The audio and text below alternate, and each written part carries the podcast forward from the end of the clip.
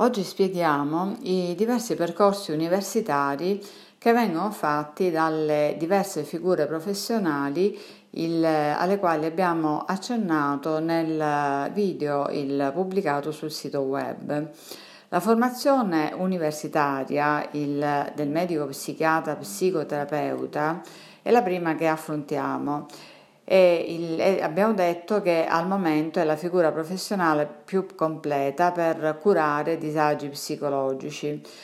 Il, mm, questa figura parte dalla maturità classico-scientifica, in genere un ragazzo si iscrive alla facoltà di medicina e chirurgia, che è rimasta a ciclo unico, e dopo sei anni di studi conseguirà la laurea in dottore in medicina e chirurgia. Dopo deve sostenere degli esami di abilitazione che comportano il, ehm, almeno dovere sostenere sei esami per accedere e questo è fondamentale per accedere alla scuola di specializzazione in psichiatria che a sua volta è a numero chiuso. Il, quindi deve fare dei test, deve superare questi test per essere il, ehm, il, per, per, poter accedere. Infatti, dopo aver superato la selezione, studierà per 5 anni le patologie della psiche, cioè ansia, panico, depressione, ossessione, tante altre, schizofrenia, eccetera.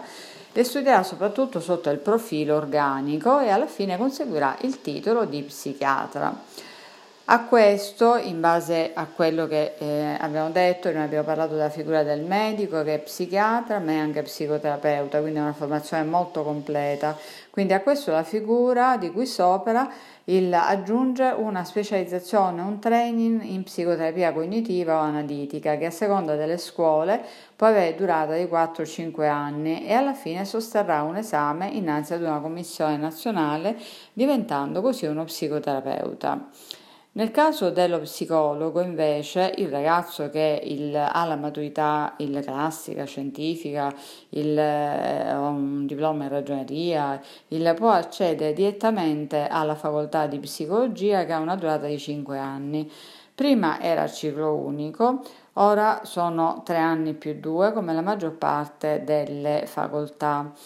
e hanno diversi indizi specialistici, ma ehm, non hanno facoltà per legge di curare patologie con l'ausilio di farmaci, anche quando servono perché non ricevono preparazione in tal senso ed è que- per questo motivo che collaborano poi con i medici. Il neurologo invece segue lo stesso percorso dello, il, ehm, dello psichiatra, il, cioè di chi si iscrive in medicina, il, quindi sostiene anche lui l'abilitazione, però sceglie come scuola di specializzazione, abbiamo detto, a neurologia, che è sempre a, neuro, a numero chiuso, però la neurologia, pur essendo una bellissima branca, ha,